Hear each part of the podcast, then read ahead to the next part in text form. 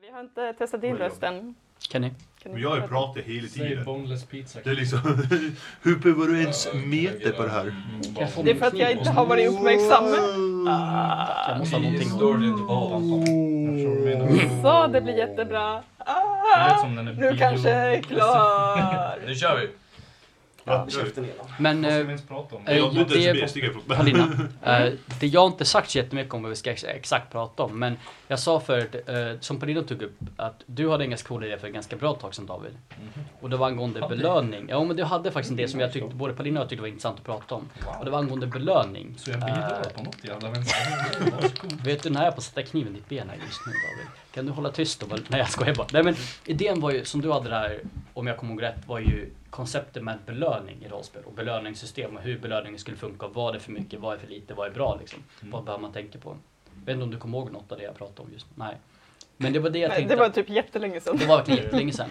Och det var någonting som och det var typ så här, det var ganska spännande tyckte jag. För det är någonting som man kan ändå prata ganska mycket om. Vad som är, alltså vad är vettigt när det kommer till belöning i rollspel. Liksom. Alltså i allmänhet liksom och så.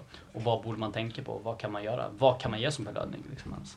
Jag tycker att tidigt i sådana här rollspel, spel överlag. Men in, innan vi ska prata kanske vi ska gå ett varv runt och presentera oss. Så. gonna let you finish, Jonte. Precis, så I'm gonna let you finish. Men, men spara det tills att vi har kunnat gå ett varv runt. För de som, när vi väl börjar spela in och lyssna så vet de inte vilka vi är. Vi spelar presenterar redan in. Vi spelar redan. In det Ja, men vi har ju inte börjat på riktigt liksom. Eller? Welcome to Brödercast! Oj, titta på mig, jag på att dö. Men ska vi börja officiellt nu Parina eller? Okej. Va, måste vi? Yes. Ja, hej och välkommen till Rollspelspodden. Eller vadå, vad vill du ha från mig liksom?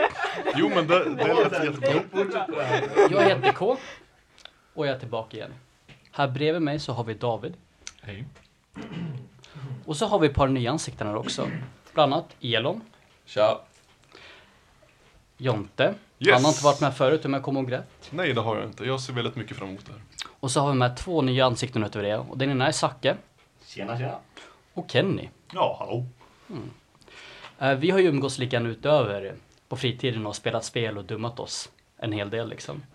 Yeah, mest dummat oss. Mm. Typ var, vart allmänt Dumma filmkvällar liksom. Som vanligt. Så att, ehm, och idag då så hade jag funderat på det här med belönings... Alltså du låter lite stel måste jag erkänna. eh, problemet med det är att om du sätter en mikrofon och säger att folk lyssnar på mig så börjar jag falla tillbaka på min telefonförsäljarröst. Ah. Och jag kan inte riktigt koppla av det bara så här för jag börjar prata på ett annat sätt. Jag pratar Mm, inte rikssvenska som du försöker nu är. David. Jag pratar Ja. en mycket renare kundtjänstsvenska om man säger Ska så. vi köra en sån här Bolibompa-grej då eller? Du vet med så här gusto och inlevelse. Hej allihopa! Välkomna Hejsan! till Rollspelspodden med era favorsnubbar. Vi har K med oss som vanligt. Här är Sebastian! jag kan eh, önska att ni väljer att eh, avlägsna era röster just nu. Det var en liten stund. Men eh, så då tänkte mig idag, det jag lite fundersam på var en jättegammal idé som David tog upp för typ år sedan. Innan vi hade ett litet avbrott i Rollspelspodden så att säga.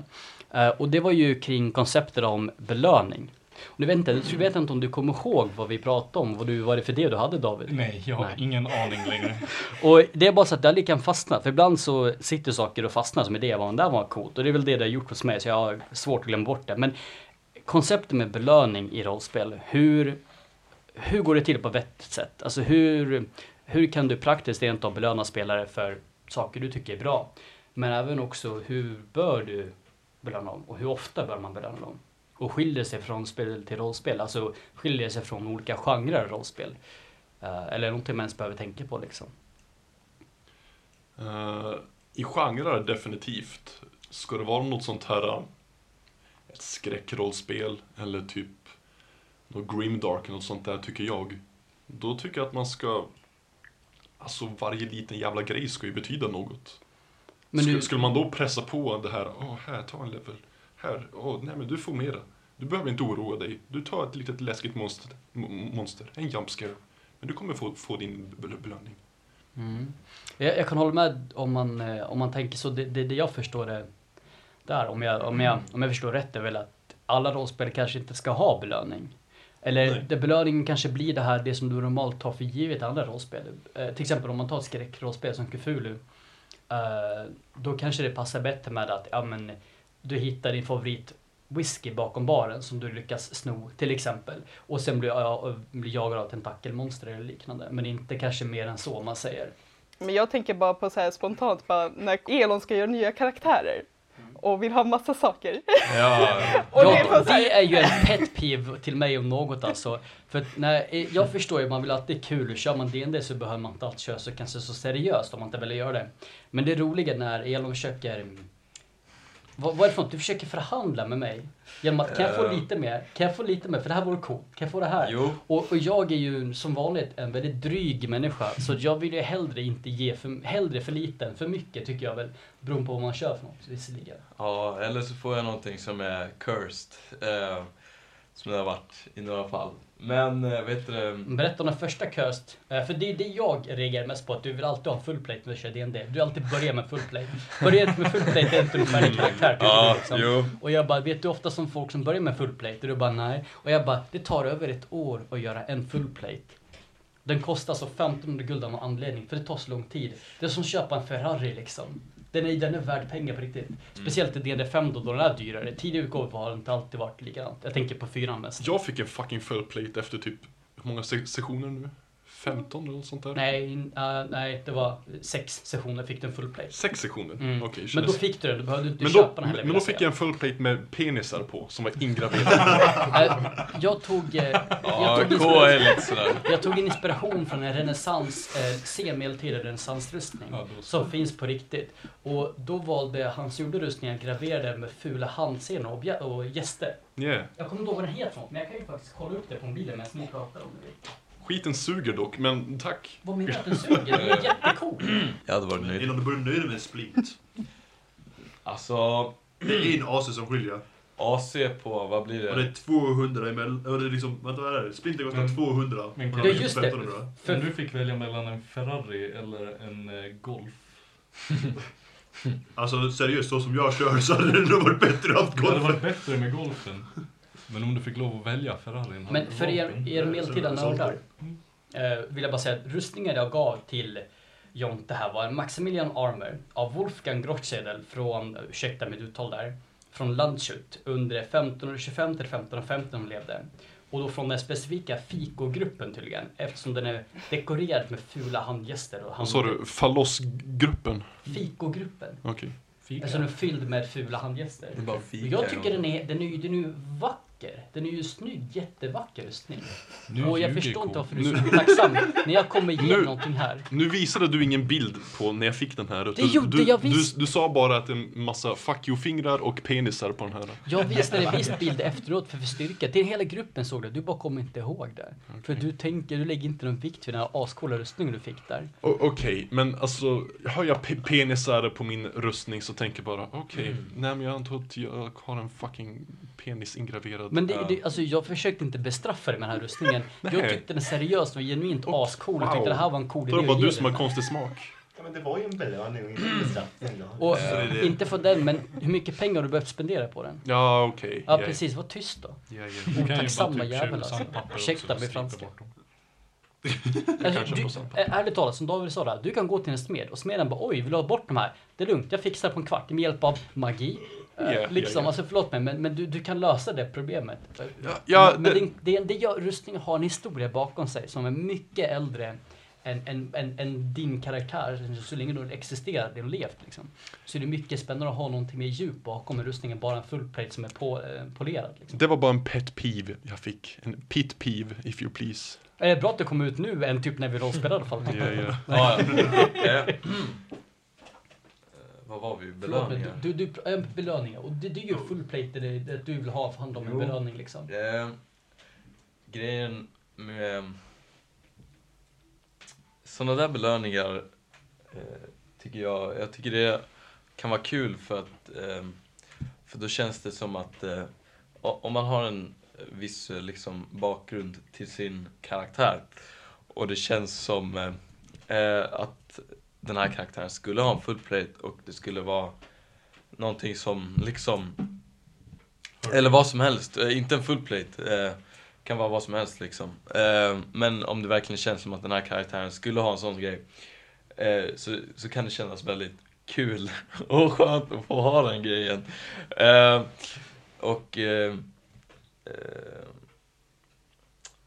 ja, Du har, Men- mest men- så. Och, och, och sen är det en annan sak att jag alltid har en karaktär som alltid vill ha en full plate. Jag Eh, tänkte komma till. och, eh, Att, eh, men det- hade haft en full plate. Exakt. Jag bara säga det, full plate. Och du bara, jag vill att den ska vara gjord i, i, i metall. Jag bara, nej den får vara gjord i trä för du är snickare. Mm, du har exakt. en full plate. Ehm, och, men jag tycker att sådana belöningar kan vara... Jag förstår om man inte ger dem. Ehm, men men jag vill. jag vill, exakt. Men men det är ju kul för den som spelar. Om, Nej. eh, ja, va, va, kul. Det är inte så att du fick ett sånt här Storm Giants bält innan. Nej, det exakt. Nej, men- Vet du det? Det är ju en annan bra grej när du faktiskt fick en belt och giant storm och strength och har 29 strength rakt av. Jo. Med, med en barbar merchant Nej, liksom. str- strength-baserad Rogue Ja. var det. och då passade det jättebra att råka få det bältet också. Och det var faktiskt ärligt talat jag som rullade på en rantman över alla magiska föremål. Det är alla eh, dd spelare på nätet eh, rekommenderar att jag inte gör liksom. För jag tycker det skulle vara så kul. Då måste jag bara lägga in när jag och Kenny gjorde karaktärer och vi Mm. bra items och tog bort dem. Mm. Och det, Ja, det- de var för bra. Det var för att eh, jag, jag förklarade ju liksom att jag tror Giant Storm, Belt och Giant Storm Strength tror jag kan vara kul, kan tillföra någonting till spelet i sig i fråga. Eh, men när, när ni får saker som bara, ah, men jag ändrar eh, väven av verkligheten. Du vet när man bryter mot det som inte ger tillräckligt, tillräckligt, riktigt lika mycket kul. Och jag tänkte mig så här, jag hade svårt att se när, när det kan verkligen, eh, hur det här kan bygga vidare på en kul story. Och när jag tog fram det, jag tänkte, du Zacke, du sa ju att du kunde se vad jag menade lite grann där. Ja, ja. Och sen fick ni faktiskt ett annat magiskt föremål ändå. Och jag försökte vara snäll liksom. Jag fick Och- en uggla på en pinne. Jo, jo, och, och, Kenny, och Kenny fick en plus två sköld, vilket är... Men jag har ingen aning vad svärdet som jag skulle få skulle jag ha gjort. Vilket svärd sa du va? Det var ett svärd som jag rollade på. Jag rollade- ju och fick ett legendary Ja, svärd. förlåt men du fick en nine lives stiler. Men Ja, d- gud. den i sig är... Den låter häftig, men den är inte lika häftig i praktiken tycker jag. Det som har en warpblade nu för tiden, det är ganska värdelöst. För du, eh, en warpblade är ju bra, men du får den ganska sent. Och när du väl får den så... Det du kan hugga huvudet av, det har oftast typ mer än ett huvud. Och då spelar den, då spelar, då har dens magiska effekt ingen roll längre. Eller antingen det, eller så har du saker som inte kan överleva utan huvud. Tänker jag mig då. Som en lich till exempel, kan överleva utan huvud om det skulle vara så. Och då är det ingen idé att om du kapar hans huvud, han bara oj, förlåt jag är blinded nu men... Så egentligen ett vapen som inte spelar roll när du väl får det. Mm. Som jag har haft det nu i början så hade det faktiskt spelat roll. men Så alltså, nu hade faktiskt kunnat gjort någonting. Hade, ha- ha- är, är bara liksom tråkig egentligen, för den, den, den jag tycker inte den gör så mycket som faktiskt kunde gjort kanske. Eller jag vet inte, jag tycker i praktiken Nej. tycker jag inte verkar bra. Men ja, men jag hoppas att bli glad för en plus två sköld i alla fall. Men förlåt mig, men, men eh, för att gå tillbaka till det Elon sa där angående att få belöningar för ens bakgrund. Alltså jag håller med. Jag vill hellre, alltså att om man ger ut en belöning för någon och kom fram med en cool bakgrund, cool karaktärskoncept liksom. Då kan det vara värt att ge och övertänka en belöning.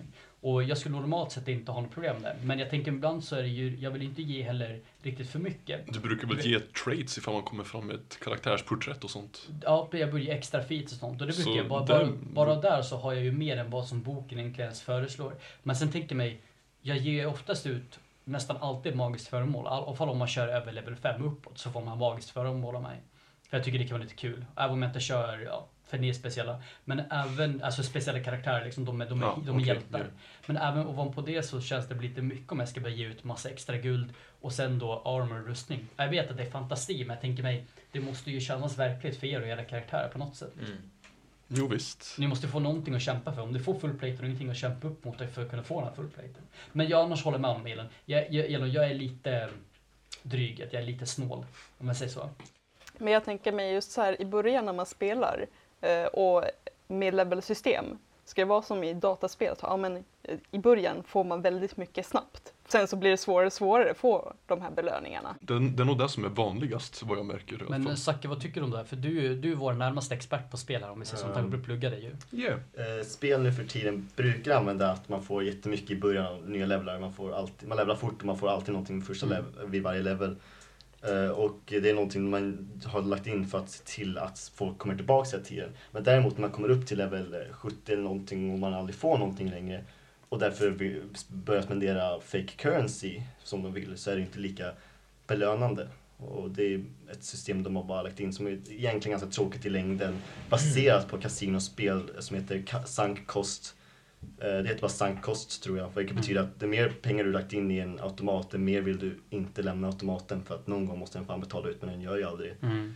Och de vill bara att du ska lägga in mer och mer tid i den. Och, Så det är bara roligt i början tyvärr med sådana system som ger. och för att vara helt ärlig, jag tänker mig det är lite tråkigt för jag vill att, alltså om man får en belöning ska det vara någonting man ska ha jobbat för. Och, och att då börja ge dem en belöning känns lite tokigt. Men jag vill inte heller som du säger, jag vill inte, när det kommer till rollspel, man vill inte låsa fast folk till att känna att någon gång måste det komma. Men egentligen tycker jag inte det är så kul, men jag förväntar mig ska komma någonting någon gång. Men det är ju en schysst gateway det här med mycket belöningar från början. För då känner man ju liksom vad spelet har, man, man får för något. Mm. Man får en känsla för spelet, vad man kan få, vilka coola saker. Så det lockar in folk. Men jag tänker vi kanske måste särskilja på rollspel och PC-spel, för de har många likheter när det kommer till rollspel rent allmänt, Ja, även över datorn och digitalt, och- digitalt och platt, eller brädspel liksom. Men jag tänker när du kommer till till exempel D&D 5 då, tänker mig då. Level 1 och level 2, där, där händer inte så mycket. Du får lite extra HP och sånt basically, typ. Och ibland kanske får någon extra feature från din klass. Men det är först level 3 du märker att du börjar få tillgång till allt det din klass egentligen har att börja med. Erbjuder det, det som gör din klass till, till den är. Jo. Och sen därefter börjar man få saker. Men jag tycker egentligen att Alltså jag vill inte heller att det ska vara för mycket. Jag tycker det är bättre om det är lite mer low powered. För jag tycker det blir mer man, man, allting får lite mer tyngd i sig. Det väger lite mer. För att annars, du kan tjugga en health pot i minuten som vore en energidryck. Men det är ju inte kul. Health potten ska ju vara lite mer unik.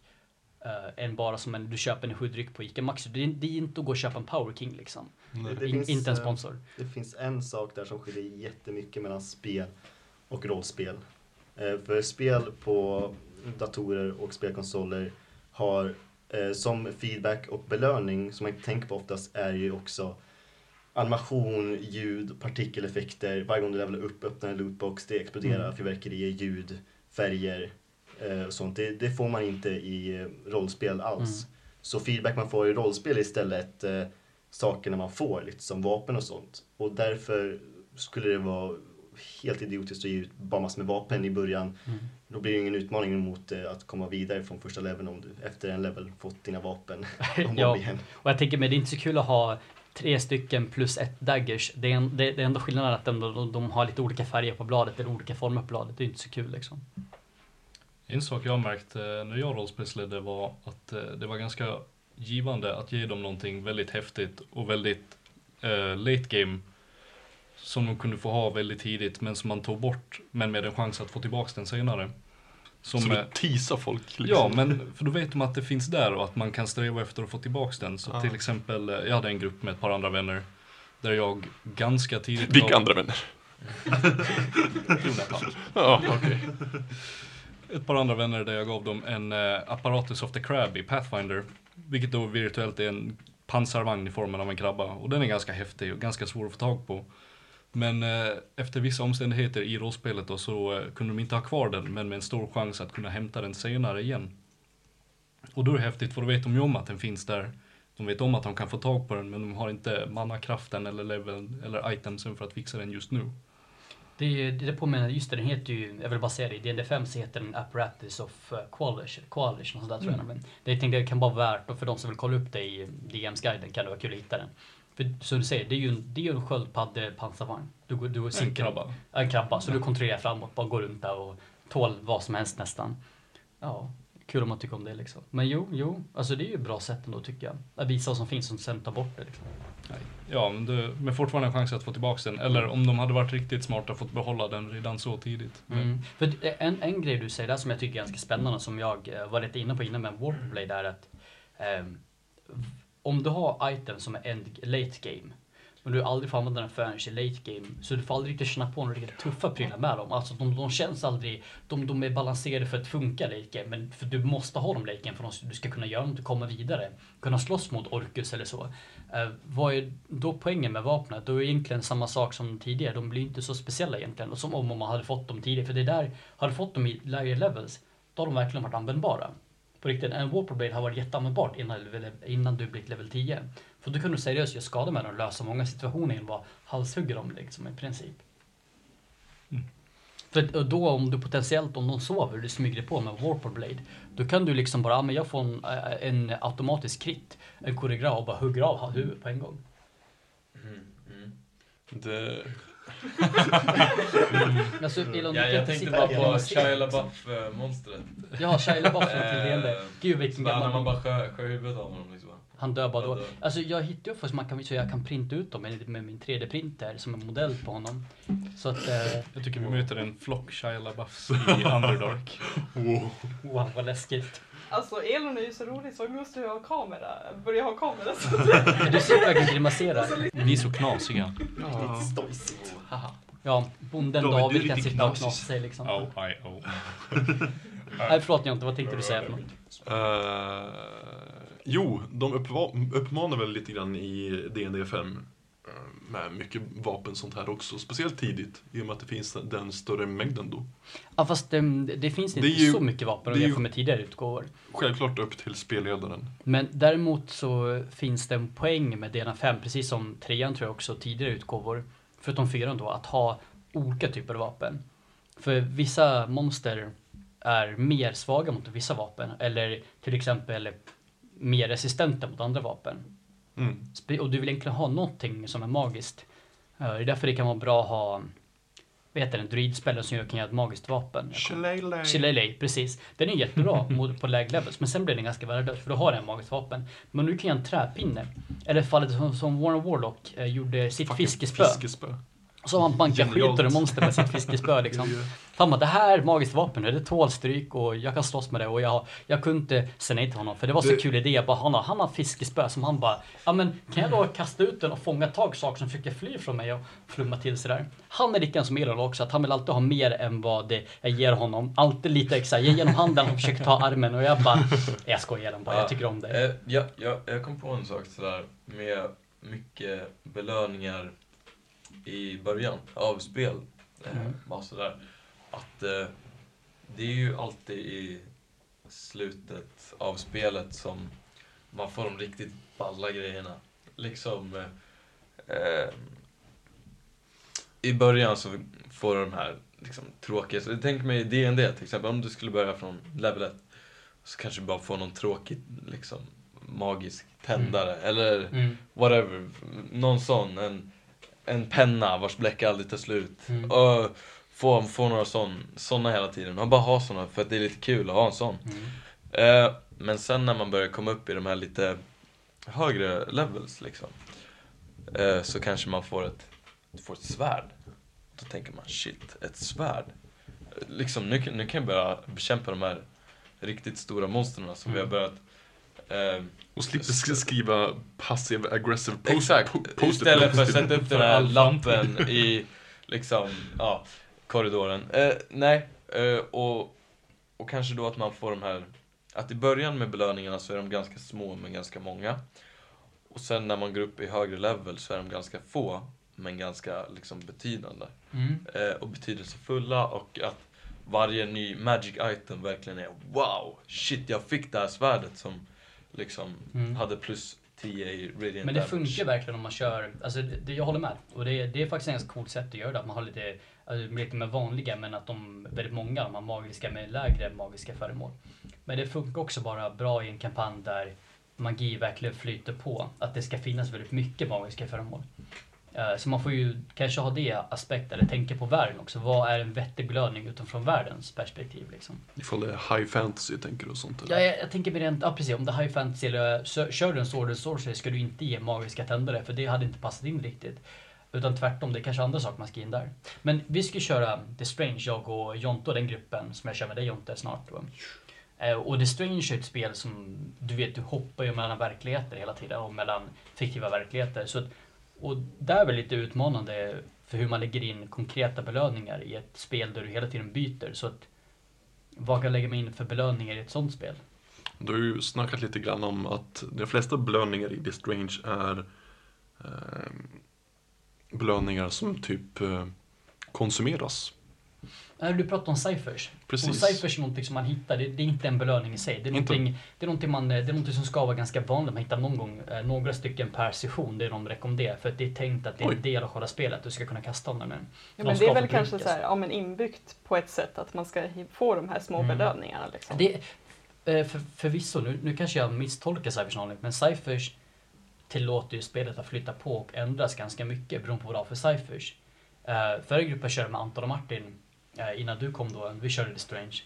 Då Mm. lyckas de lösa en, en, alltså, första bossen genom att eh, bara teleportera in honom i en random verklighet. Där löste de det Ja, problemet. det. Då behövde de inte slåss mot honom. Kunde ta det Gospels of Lotan och gå därifrån. Och då körde vi äventyret, vet du, Curious Case of ehm, Tom Mallard. Eh, och då körde vi det äventyret. Då hittade de en, vet du, eh, en, en, en cipher som eh, tvingar en motståndare att transporteras in i en annan verklighet. Inst, instant, alltså instantaneous. Eh, men eh, men du, du måste klara av att träffa honom basically. Och i det här fallet så var han, hade han lite otur så de lyckades träffa honom. Eh, och då bara wow, då löste vi det problemet. Yeah. Men jag tänker på, jag har inte kört The Strange, men det finns, eh, om, om det är som du säger att man förväntas att ta eh, ciphers, Mm. det kan ju då vara en spelmekanik som inte är belöningar utan Mm. det är ju, kan ju i så fall vara objectives Mm. liksom, som förväntas göra. Men det beror ju, liksom, jag, som sagt jag har inte kört, jag vet inte vad man gör med dem, eller om de bara är för ett roligt syfte. Men om man förväntas ta upp dem som, om man förväntas ta upp ammopack om man kör Mm. ett skjutspel liksom, Alltså, då det- är inte det en belöning precis. Nej, då är det precis. Nej, precis. Det är sant. Jag tror det beror på hur man implementerar ciphers. Men så som ciphers, hur, hur de vill att man ska implementera ciphers är att de finns där. Men de är, eh, men, och det är någonting du hittar av att du spelar dig fram nämligen. Så om du har ett öppet öga och kollar ibland bakom hörnen, kollar bland ställen och lyckas låsa upp en kista så är det inte ovanligt att du hittar kanske en eller två ciphers.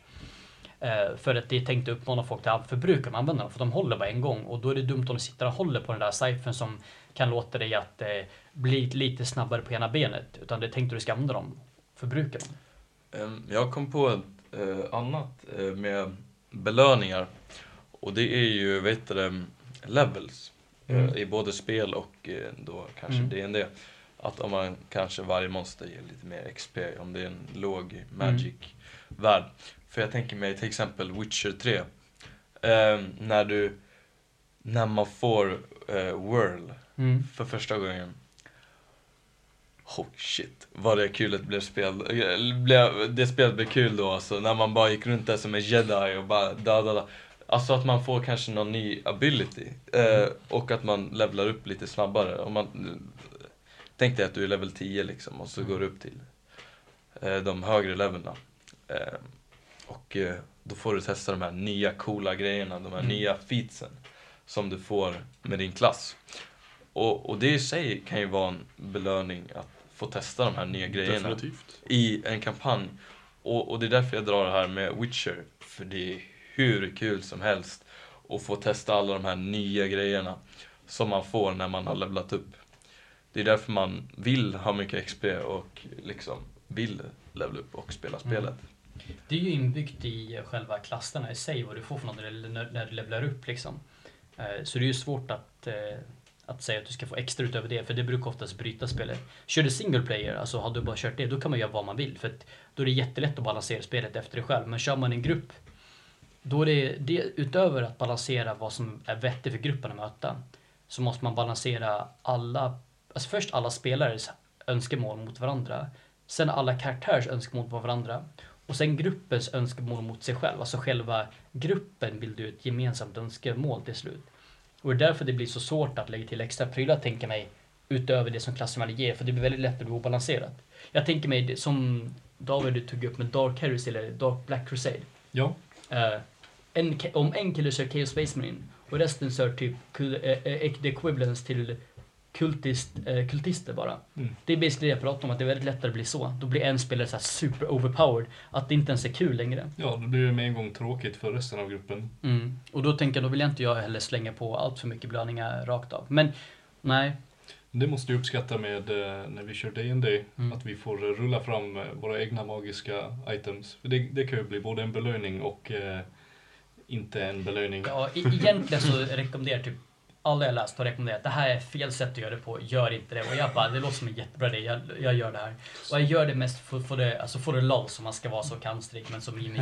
Men jag gör det för, för att jag tycker det är lite kul att slänga på randtabell, låt det rulla för det känns som att ni får lite mer akt i det. Så, Eftersom jag, jag kan ju annars fråga vad ni vill ha för något men jag vill inte rakt ge en önskelista känner jag. Utan det är bättre att jag eh, i så fall rullar kanske random tycker jag. Nu vet jag att det egentligen, det egentligen inte är det bästa sättet att lösa det på men det är så som jag har gjort det nu för jag tycker det verkar kul. Ett jättebra exempel är eh, till exempel vår nyaste grupp. Vi ska utforska The Underdark. Och eh, Zacharias fick en magisk stav som kan åkalla en uggla. Ja, en uggla. Ugglepinne. Uggleglugg. Ja, ugglepinnen. Oglepinne. Och det är ju fortfarande användbart till sina äg- på sina egna sätt.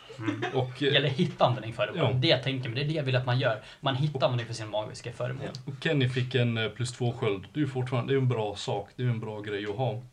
Och jag fick en eh, bärnsten stor som min tum, ungefär, som alltid är varm. Men det var ju en... eh, Det var ju en trinket du fick där av mig. Det var inte ditt magiska föremål. Fucking vantvärmare. Jo, precis. Ja, men Jag fick det är ju- någonting man stoppade i soppkastrullen. Så det var- Ja men alltså David, det var ju en trinket som råkade vara lite magisk. Inte ett magiskt föremål som råkade suga pung. vad vad fick du annat för något till din karaktär? Berätta nu, för jag vill, Eh, du jag fick ett en, magiskt föremål en också. eh, Great Club gjord i eh, adamantium. Mm. Och då som jag förklarar för det här, du, inte bara det, du fick Alltså vi tänkte er guys, var får adamantium ifrån? Jo, under jorden, jo, men tänk om det kommer från asteroider.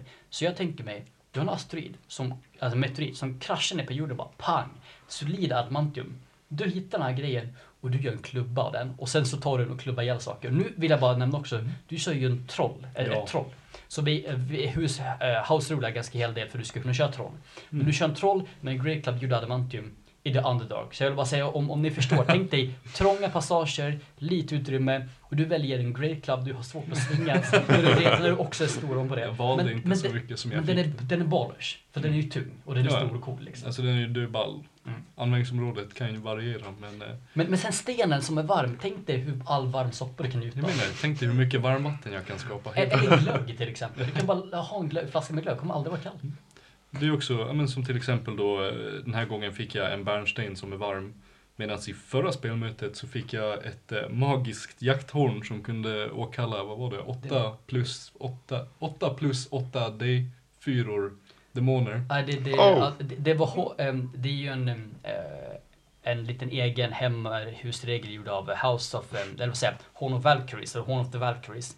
Så vi tog något som heter Horn of Asmodeus istället, vilket istället för att vara Valkyries, för det funkar för din karaktär, så var det demonen för han kallar. Var det Tomb of Horrors ni körde då? Nej, det var eh, Icewind Dale. Ja, okej, det var... Jo, då ska vi köra Icewind Dale, vilket är också en till failad kampanj från min sida. Jag antar att jag måste vara en sämst spelare någonsin. ni- Allmän kampanj bara faller sönder. Ni började väl på level 10 då också? Ja, det gjorde Ja, precis, tänkte jag. Och då är det mer vettigt att ha mer starka föremål. För Ja, ja. det, eftersom man börjar på level 10, det är där jag tycker det är värt att ge ut ett magiskt föremål på den nivån. Kör vi under, börjar på level 1 så ger jag inte magiskt föremål. Men jag, men jag kan däremot tänka mig och ge lite extra saker. Som du kanske en extra proficiency i någon skill du tycker är cool.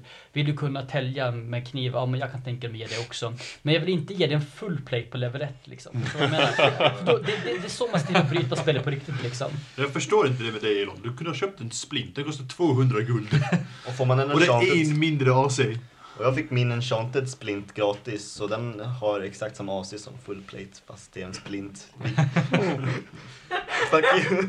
Ja, ja, för vad helt ärligt Daniel, när man, när man inte försöker förhandla med mig. Alltså det första jag hör från dina ord, från din mun ibland Elon, när vi sitter där och jag bara, "Åh, det här kan du få. Och du bara, men K. Och jag bara, vore det inte coolt om min karaktär hade en full plate, ett plus tre svärd? Hej, hej, hej, hej. Och jag bara, vänta nu, va? Och så vill jag ha en enchanted hjälm som låter mig se mörkret och i framtiden och tillbaka till framtiden. Nej, jag skojar bara. Jag Och skojar en bara Elon. Kalashnikov. Men du sa, ja precis, med säkert gärna typ 500 miljoner ammo, det går väl bra. Nej, men du sa ju seriöst faktiskt att du vill ha en full plate och jag bara, nej men du kan inte få en full plate. Jag bara, men kan jag få coolt svärd då? Och jag bara, kan jag få det där svärdet? Och så är det plus tre Fast svärd det, på level det var ju... Ja, Ja. Och det är liksom, det är någonting du har när du, kanske du kommer en bit upp därifrån, där någonstans. jag har ju inga magiska föremål nu. Jo, det hade du. Nej. Nej, du, okej, förlåt, men du fick en full plate, var nöjd med det. var tyst med Exakt. det. Det, det, kanske är magisk istället. Eller jag köpte ett magiskt svärd, tror jag. Jo, jag, jag, jag Magiskt eh, precis. greatsword. Eh, ett. men jag fick ju inget, eh, vet du det? Nej, du fick, fick, Nej exakt, jag fick en full, plate full plate och... Eh, Men det är efter typ, jag skojar inte, 45 minuter av, av förhandling mellan dig och mig där. Sitter där och diskuterar.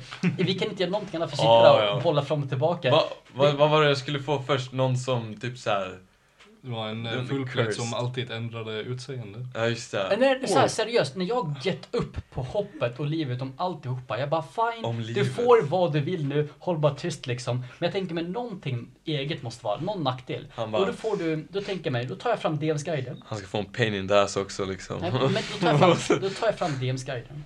Och då har de något som kallas för minor properties till rustningar. Och det är varken dåliga eller, negativ, dåliga eller negativa eller positiva properties till en av det är bara properties. Och jag tänker, jag rullar randomly. Jag fick rulla fyra gånger för du var aldrig nöjd med resultatet för du bara nej, det ska vara en full plate. Och jag bara, men vadå, en full plate som ibland ser lite olika ut, vad är det för problem? Det är inte som att den morfar mellan att vara en, en röd till att vara en grön, den morfar snarare att den ändrar lite smått utseendet här och där hela tiden så den aldrig riktigt är exakt samma rustning du tar på dig. Vilket är cool. Det är aldrig så att den blir ful men den bara ser lite olika ut. Men finns det någon gång så spelarledare att man så här, ångrar att man eh, gav eh, spelaren någonting? Där går jag hela tiden, jag lovar.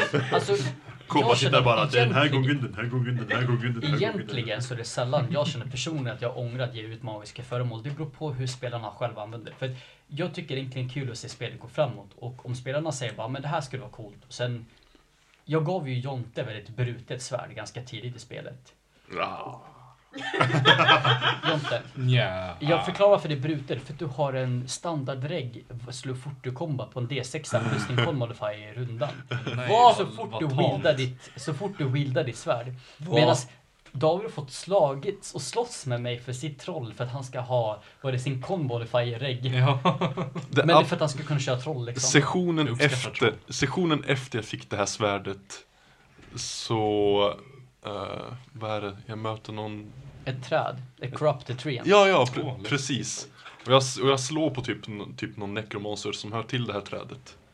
Eh, Mm. Och jag får en spricka i svärdet, så jag märker redan då att det liksom, okej, han vill inte att jag ska ha, vill, ha roligt längre. Jo men alltså svärdet, svärdet Han jag vilja han- bara hota dig så du ska känna att du vill skydda dig Ja, mera. definitivt. Jag, jag, jag, jag tycker sällan om att ta tillbaka vapen och föremål. För det är inte så kul. För det är kul, roligare, men bara, bara säga bara, nu får du sönder. tänka använda det liksom. Det- Jag kan berätta gånger jag faktiskt har varit dryg och tagit sönder saker på riktigt för en spelare. Jag tar fram, jag har haft en, eh, det är en blandning mellan Undead Demon Lich från Fourth Edition, någonting från Monster Mall, jag kommer inte ihåg varifrån, men någonting elakt stort demon som har också även skelett. Stor, brinner, 10 meter hög. Han tar killens, eh, en av fighters coola svärd och bryter på knappar. Av, krack. Kastar åt sidan. För att visa att han är cool och stor och häftig liksom. Eh, och då visade det också att det var, all, att det var på allvar nu liksom. Eh, men då var de level 10 de där också. Men det var för att visa att nu spelar det på allvar, nu får ni slåss liksom. Eh, och jag måste ju punktera när de, de tror att de kan besegra honom bara hur lätt som helst. Och jag bara, nej men det är på allvar. Så mötte de på Bloodletter samtidigt också, vilket inte var helt okej.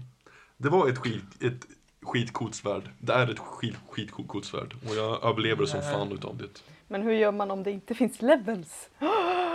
Då skulle jag sätta allting via Då spelar Vi- det spelet. Nej men alltså, eh, i The Strange till exempel, då har man inte levels på samma sätt. Man har trait, eller tiers. Man går upp i en, en tier hela tiden, upp en nivå så att säga. Så det blir ändå en form av levels. Men har man inte levels så skulle jag tycka att man borde betinga det vid hur pass mycket en karaktär klarar av att uppfölja en story. Alltså de flesta utav oss spelar ju vä- väldigt, eller väldigt, vi spelar ju crunchy spel. Mm. Det är siffror. Vi räknar ut matte. Och, a- och allt det där. Då.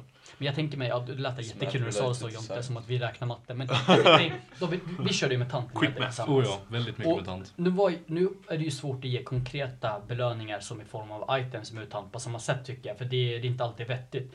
Men, eh, men där, där har vi spel som inte kör med levels, men som ändå är ganska crunchigt. Ja, om man säger så. Det är ju, eller, det, är- det, är det är inte komplicerat, men det är fortfarande ganska mycket tärningar, mycket rull och mycket siffror, plus minus liksom sådär tycker jag. Ja. Men eh, där var, fick, jag kommer inte ihåg vad jag gett det för belöningar. det. Artefakter ibland Men kanske. grejen är att det mesta vi, vi fick tag på, det är saker vi byggde själva. Eller om vi hittade typ en kassettspelare utan kassetter eller batterier, för vi förstår Men, inte men, hur men, det men det, är fungerar. ju, det är ju random skrot, men jag har ju jätteartefakter som typ revolver och katanosvärd som är coola.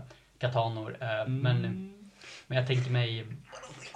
Jag lät ju er bygga lite flummiga prylar. Eller okej, jag brukar vara ganska öppen på det sättet. Ja.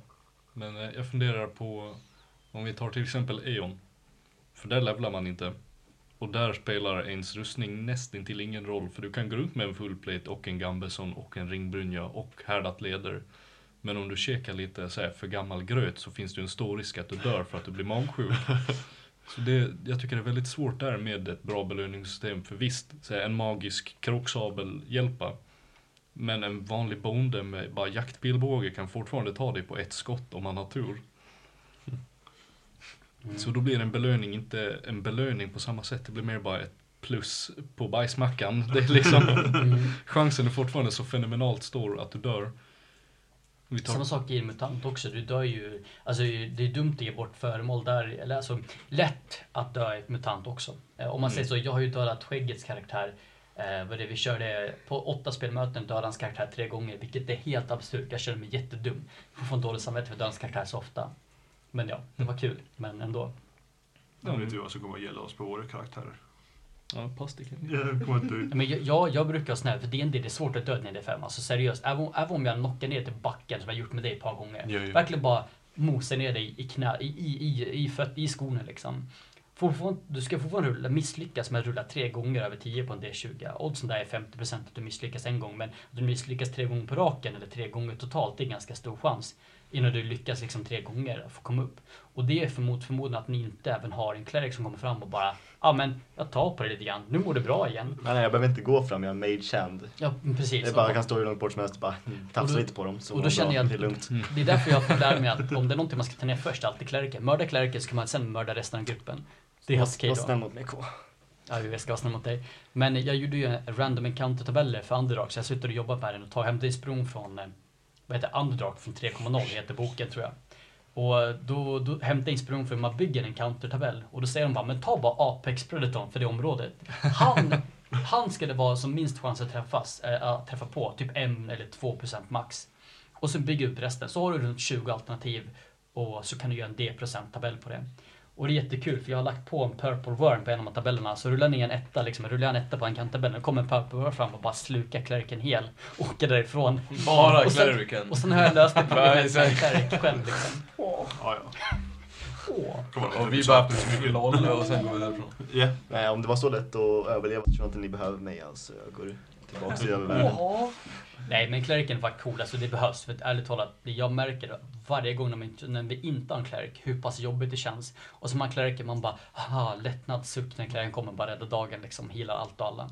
Förutom Och- man är en paladin som har Det, regnande svärd. det är lite tråkigt det där. Alltså, jag snackade förut om att Paladin är fan-polis. Mm.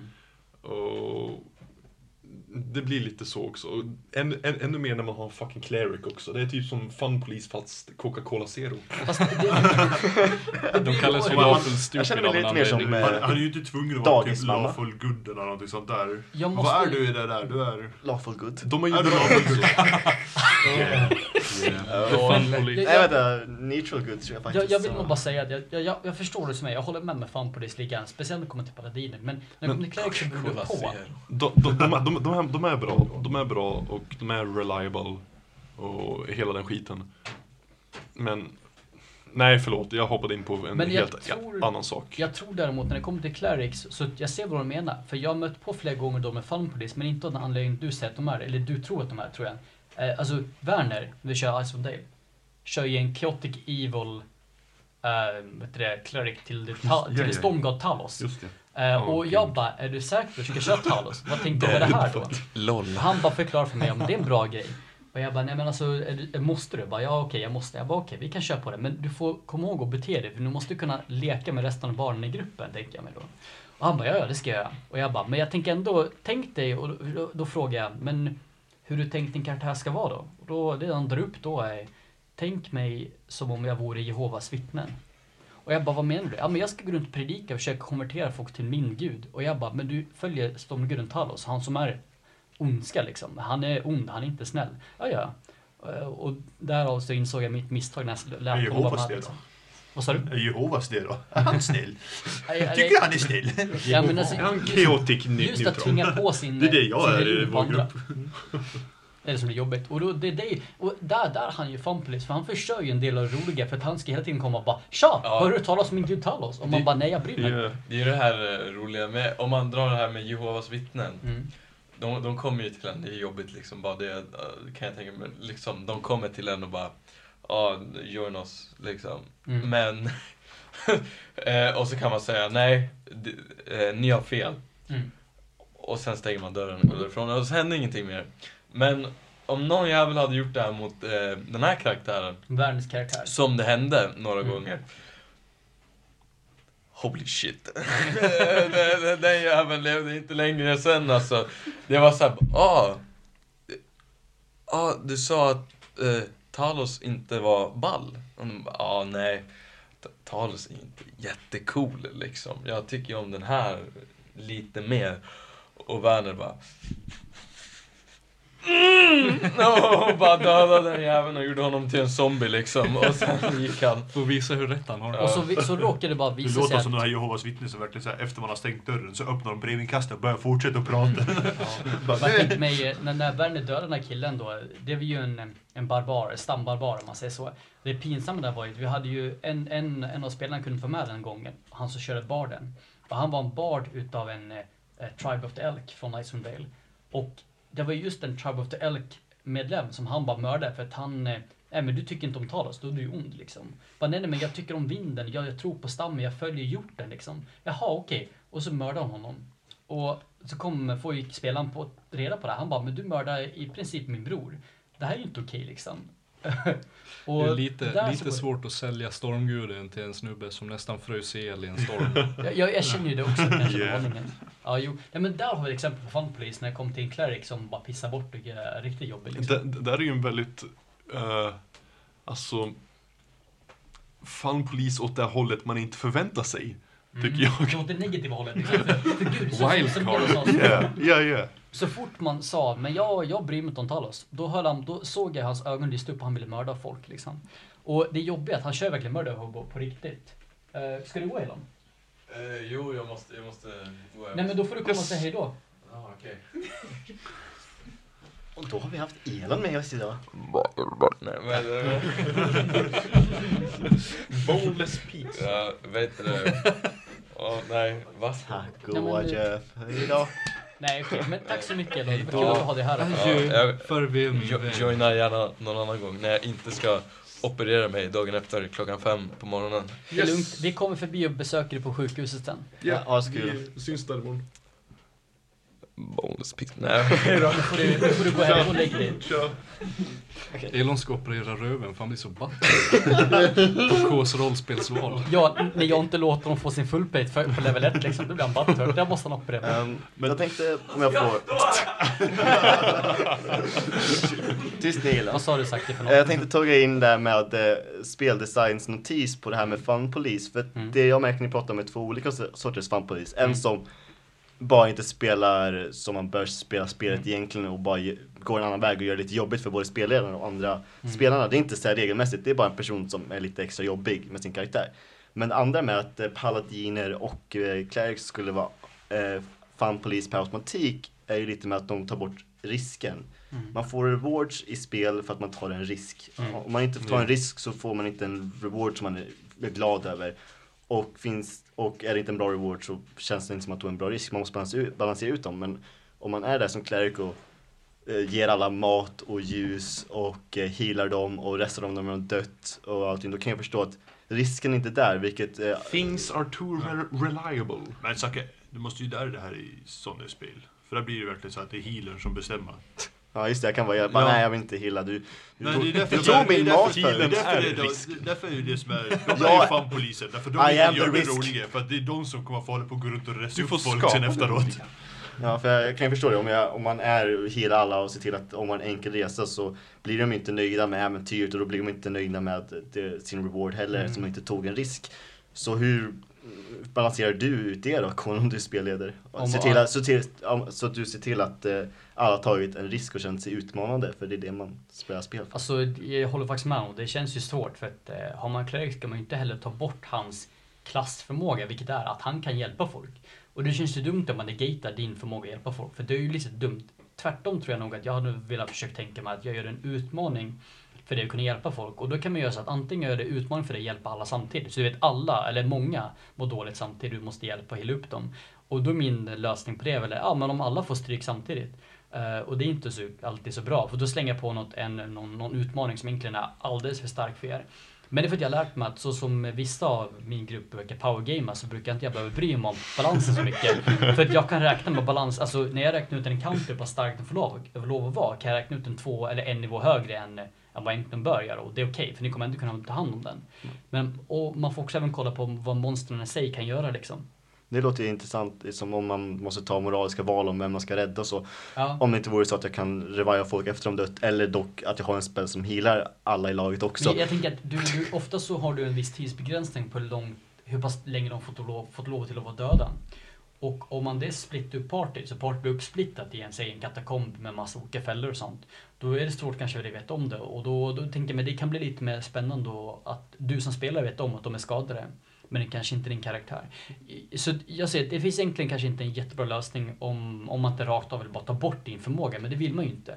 Eh, men snarare tvärtom, man kanske, eller snarare att man kanske vill göra det bara helt enkelt svårare för dig att kunna ta hand om alla. Eller att det är fler, för du har ju ändå begränsning på dina Ja, ja, förmågor. Men däremot så kan det också vända åt andra hållet igen, för det är svårt med speldesign. Eh, att om du ökar bara risken så att det blir svårare så att man behöver så att clericen inte kan hålla med, komma eh, eller vara lika Mm. bra på det, han gör.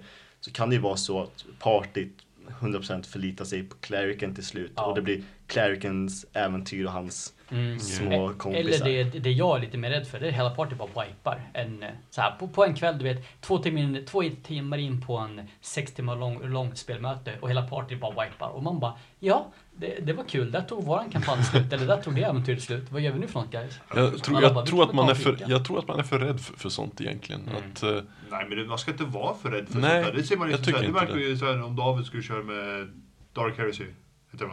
Black Crusade. Black Crusade. Uh, med att köra med det, du, liksom, där är ju en del utav spelet att verkligen wipningsrisken är verkligen så stor som möjligt. Alltså jag har ju valt Underdark som en eh, setting av en anledning. Av två par anledningar. Första är ju att det är Underdark så det är någonting som är lite annorlunda än vad man är van vid. Sen är det också mycket mer det är, det är mycket mer farliga prylar nere som slåss mot det, som är starkare normalt sett. Det innebär att mycket av det ni möter är oftast också även ondskefulla och starka. Så det är okej för er att rent moraliskt bara banka skiten ni möter på där nere. Så ni får lov att vara lite murder hobo. Men samtidigt så vet jag att jag alltid rock, eh, ett S i rockärmen. Om jag är trött på det kan jag slänga på ett par purple worms och bara Ja bra, då sväljer jag halva gruppen. Då, då var det klart. Nu, nu kan jag tröttna. Men det du säger nu Kenneth, okej om jag är en riktig, riktig dryg spelledare och bara Ja, om, vi, om vi inte, man skulle kunna tänka sig att om vi inte typ, vad ska man säga, att vi eh, inte wipar, men att verkligen det blir den här, ja, vi klarade oss Mm. snudd på skitnär. Det är två stycken, ja, två eh, stycken liggande på marken är helt, eh, nästan i princip goner. Så vi har en som har det, blir, överlevt med ett halvt ben kvar på kroppen det, ungefär. blir och andra är, det blir betydelsefullt i så fall. Liksom. ja.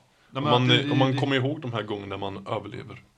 För det finns ju vissa så här också så här att man ska, vad ska man säga? För det är det jag tyckte var kul med att köra det här med 40K på grund av att när man kör de här små När man kör kultisterna Ja. och eh, vardagslivet är att du, du kommer med stor chans att bli skjuten i huvudet. Ja. Du, Ja. Det är liksom, man ska inte sätta in sig Men för är det, är det då ett, ett kultistblock som fucking tar den här, eh, vad fan vet jag, en custodis till exempel. Åh gud, det är ju inte ens Nej. nästan kul. Alltså, jäm, Händer jämför- grejen att en, ett kultistblock tar det sista woundet på en custodis, då, då blir det ju det här wow shit. Ja, det de blir, ju, det blir ju fantastiskt. Ja, ja, ja, precis. Då kommer, vi, då kommer vi panga från level 1 till level 113 det, precis. På en kill. En hög risk, skithög reward liksom. Och Så det värsta är är där att till och, med, till och med rewarden kan ju döda en. För då kommer ju Chaos-gudarna säga wow, du är jätteball här. Ta en random mutation och du kan få allt ifrån gigantiska brinnande demonvingar till bara, ja men ah, grattis du fick ett öre på knäskålen. Är det helt randomiserat då eller? Det fin- Det finns en lista men man, eh, man kan ju eh, lägga till lite fler saker om man Ja. har kul och kan jag ser, ju det, eh, jag ser ju det när vi ska spela det ungefär, att det kommer troligtvis att gå åt helvete kanske två gånger att vi kommer att behöva dra ifrån planeten. Jag tror, Alltså- Första gången kommer det typ att gå sisådär, och sen kommer vi wipa, och sen börjar vi om. Och sen kör vi, och då vet vi liksom såhär, okej vi ska vara lite mer down to earth. Och sen liksom på, försöker komma upp det här. Sen kommer det troligtvis börja gå åt helvete. Och då inser vi liksom såhär, okej, kan vi försöka komma härifrån? det är ju lite, beror sig helt och hållet på vart gruppen tar självaste spelandet. För ni kan ju till exempel ansluta er till ett Chaos Space Marine Warband. Men de kommer ju bara behandla er som ett sätt att få fienden att tömma ammo på er. Det kommer verkligen vara att, eh, men vi tar det här väldigt viktiga objektivet och får mer rewards från Chaos-gudarna. Ni kan eh, gå ut och ställa er i ingen, ingen mans land och trampa på miner. Om ni inte gör det så skjuter vi er. Välj själv. Jag tror det är väldigt bra att ha ett uh, roguelike tänkande inom rollspel på det här sättet. Eh, att lätt kunna bli av med en karaktär. Men den gången det händer att den här karaktären överlever en omöjlig sak och sen överlever den en till om omöjlig sak och en till efter det. Då blir den där känslan så jävla speciell ändå. Alltså, det jag tänker när det kommer till att överleva det omöjliga. Och är- då blir det ju, då, alltså Ja, men det i sig blir en slags belöning i så fall. Ja, det, Men det är det man hoppas på när man kan komma upp i, vad ska man säga, som är, att du kan komma upp i högre klass på olika sätt. För, för just det, det där, det, det utgår Ja. ju väldigt mycket från den här underdog-känslan i så fall. jo, nej, att men man det, börjar från fucking noll. För det var det jag gillade med just, just med att vi kunde liksom gå ifrån kultister och faktiskt slutas uppe i Space Marines. Yeah. Att kunna bli upp till den nivån. Även fast det är en väldigt lång trappa upp. Fuck yeah. Det är liksom, men bara det just att målet finns, är möjligt gör ju hela rollspelet så mycket roligare att komma upp. Det Förväntningarna är det, det sitter där problemet jag från ser nu början. med D&D, det är det att jag har absolut ingen aning vart jag vill komma någonstans med min karaktär. nej, då För min karaktär blev, blev bara till bara för att du var ungefär såhär, okej vi- ni vill ha en healer, men vi är två stycken extra som var med. Och det blev ungefär såhär, "Men vad ska jag köra som då? Och så ungefär, kasta en tärning på vad du blir för någonting. Ja ah, okej, jag är en sorcerer. Vad vad är jag med då? Jag är en lizard med sorcerer. Oh, jag har sköld och allting sånt där. Jag har mer armor än vad våran tank har.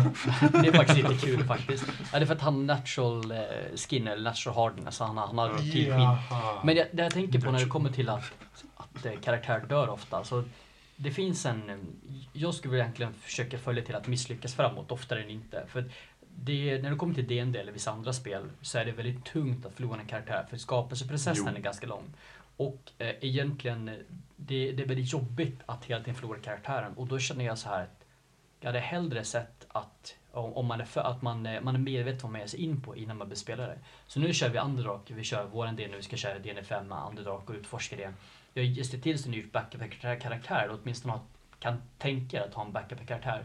Utifall er första karaktär dör. Nu är ju inte trollet dör i det första taget, att du lägger tillbaka nästan allting. Alltså har någon en tändare så är jag ju körd. Ju... Ja, fast, fast, fast alltså, en tändare gör ju inte så mycket fire damage. Men jo, du har rätt i, då är du ju basically körd. Eller någon kastar en flaska med syra eller på den. Men de flesta dör ju det liksom. Kan vi inte bara ta med oss en konstant vattenpump och bara så fort det händer någonting på David så bara sitter som en jävla brandsläckare. Nej, jag, jag, det jag tänker med det, eh, och där har man liksom redan förberett spelarna på att det kan komma att tänka sig att din karaktär dör. Eh, Och jag känner att det är då det är rättvist. Annars känns det väldigt tungt att bara avrätta spelare, för det är liksom inte kul. Alltså i, som nybörjare så vill man ju inte dö på en gång utan då har man ju skapat sin karaktär och tänker wow, min dvärgmunk, han vill Mm. klara sig hur länge som helst, han vill kunna ninja ihjäl allihopa. Ehm, så då är det ju bra att få många belöningar i början sådär. Och kunna få känna efter och till slut få möta någon boss som verkligen eh, nyllar ner den i g- gruset och sånt här. Men eh, det jag tänker på när du sa, eller jämför ett svårt rollspel som eh, eh, Dark Heresy eller Black Crusade som eh, eh, en roguelike. Att det är svårt och därför är belönande om man kommer långt liksom. Ja, alltså, mm, Om det inte var det jag menade. Jo, det, det ska ju vara en slags belöning. Att Ja men det, att det är en hög risk att det är en reward att komma vidare i det. Och man det- wipar ska, ofta. Men man ska självklart få fler belöningar än så.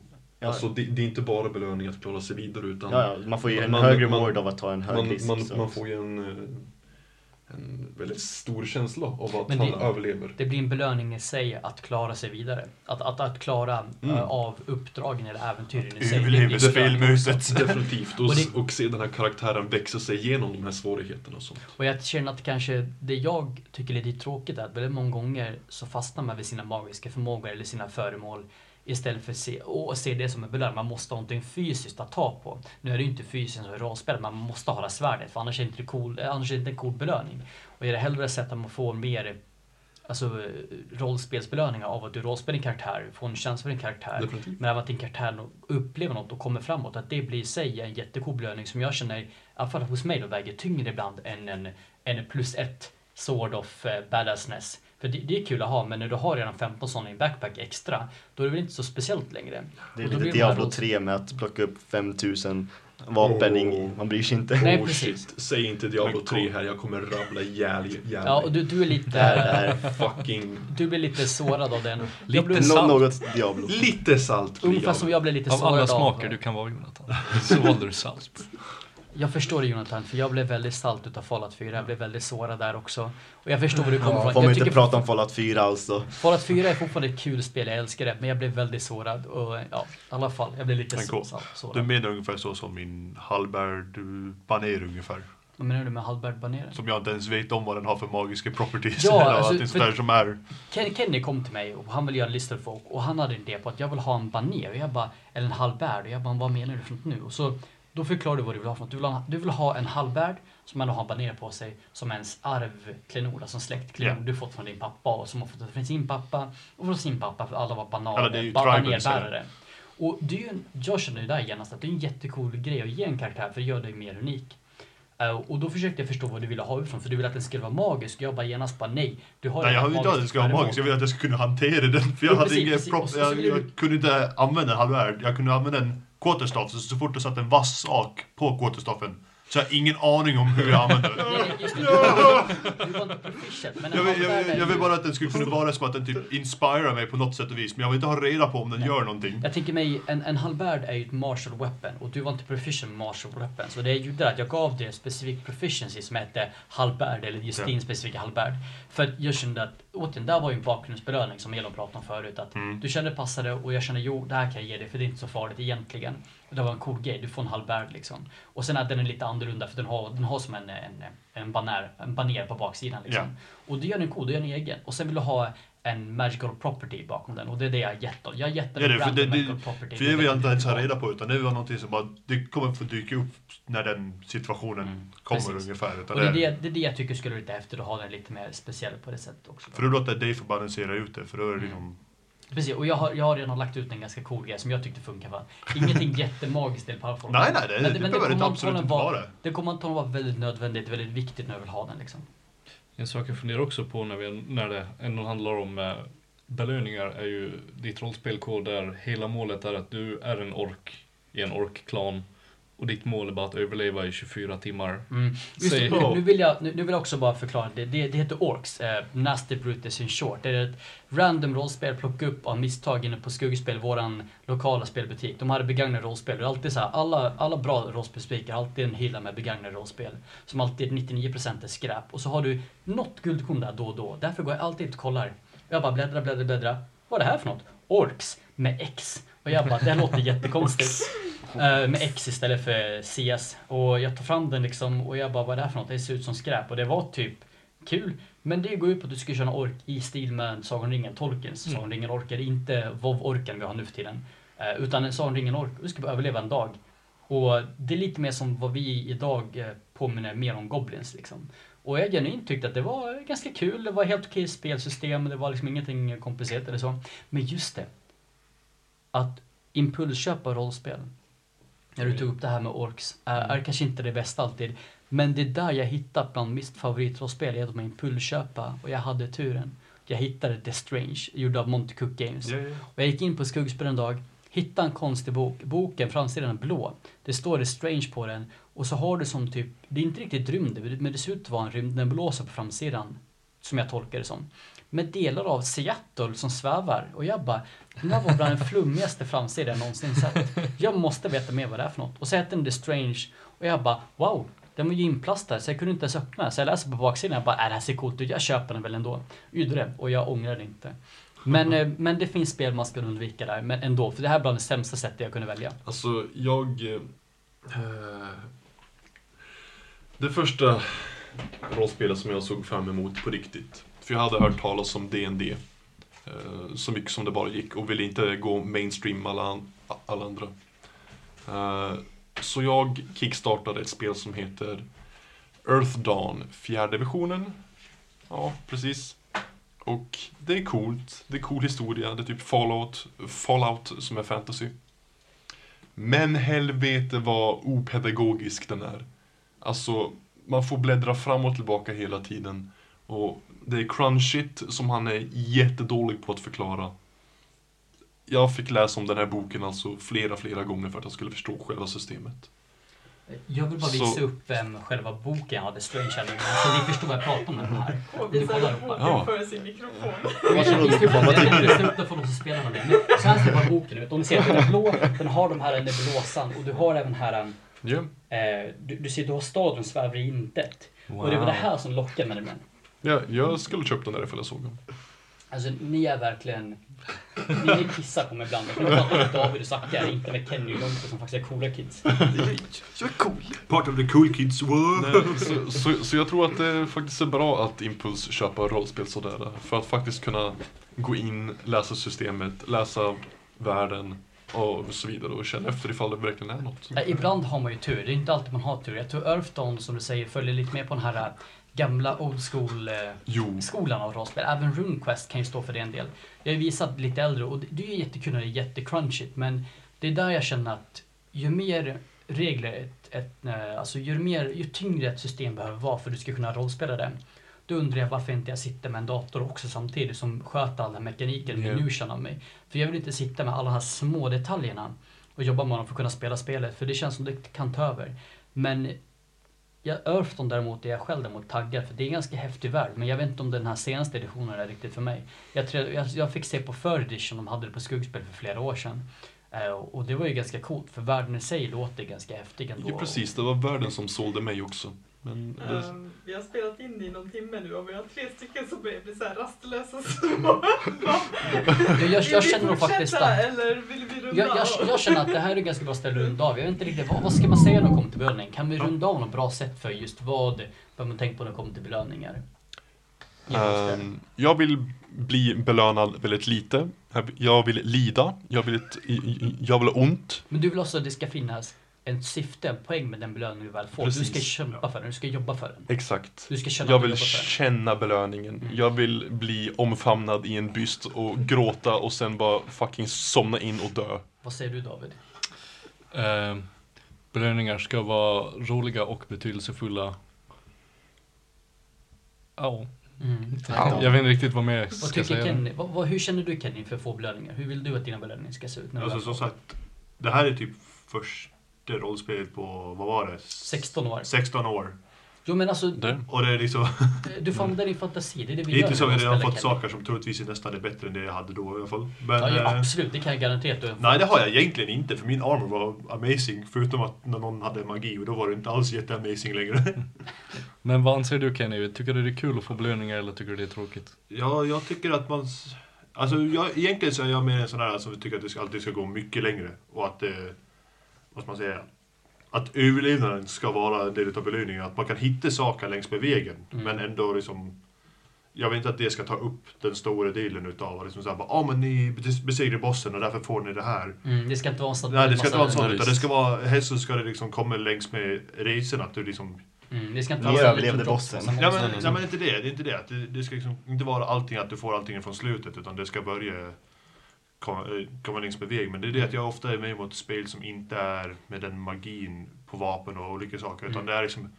Det är det average Joe-vapnet, så som jag fick se med... Eh, Lite low fantasy helt enkelt. Ja, nej, men jag tyckte det var kul med när man såg, eh, ja vad var det, de körde för rollspel som var, de var hittade en död kropp som låg nere i kloakerna och bara kollade igenom där. Så bara, okej, han hade en rostig pistol på sig.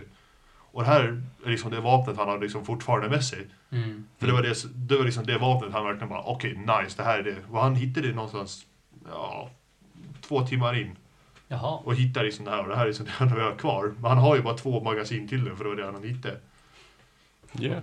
Men har vi fram den till bossen och allting sådär och liksom efter bossen, ja ah, men fortfarande, vad, vad är det bästa du hittat under äventyret? Ja, det är den här pistolen. Ja. En rostig liten skit. Ja, det- Ja, kul. Ja, jo.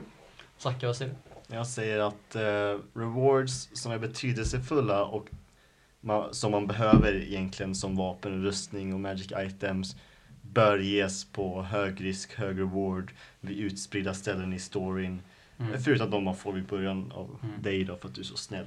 Medan de som är, eh, Ah. roliga, obetydelsefulla ska hellre vara rewards om man har roligt i, som spelgruppen. Liksom. Att om man gör någonting löjligt och hit, som att gå ur vägen för att titta på en svamp och så kanske man hittar någonting roligt i den eller någonting. Oh yeah, min Mm. bångpipa som jag får röka Den är fan skitkul tycker jag. Jo, och det, det är ju, det är ju mitt, i, det är mitt försök. De, många av de här väldigt konstiga föremålen jag slänger ut är ju mitt försök för att se att kasta lite vad jag hittar och se vad som fastnar. Och ibland fastnar saker jättebra. För det var ju verkligen något oförväntat att jag hittade en fucking hippig grupp som sitter och spelar band tillsammans med en varulv, en dryad, någon fucking ettrig li- liten tomte.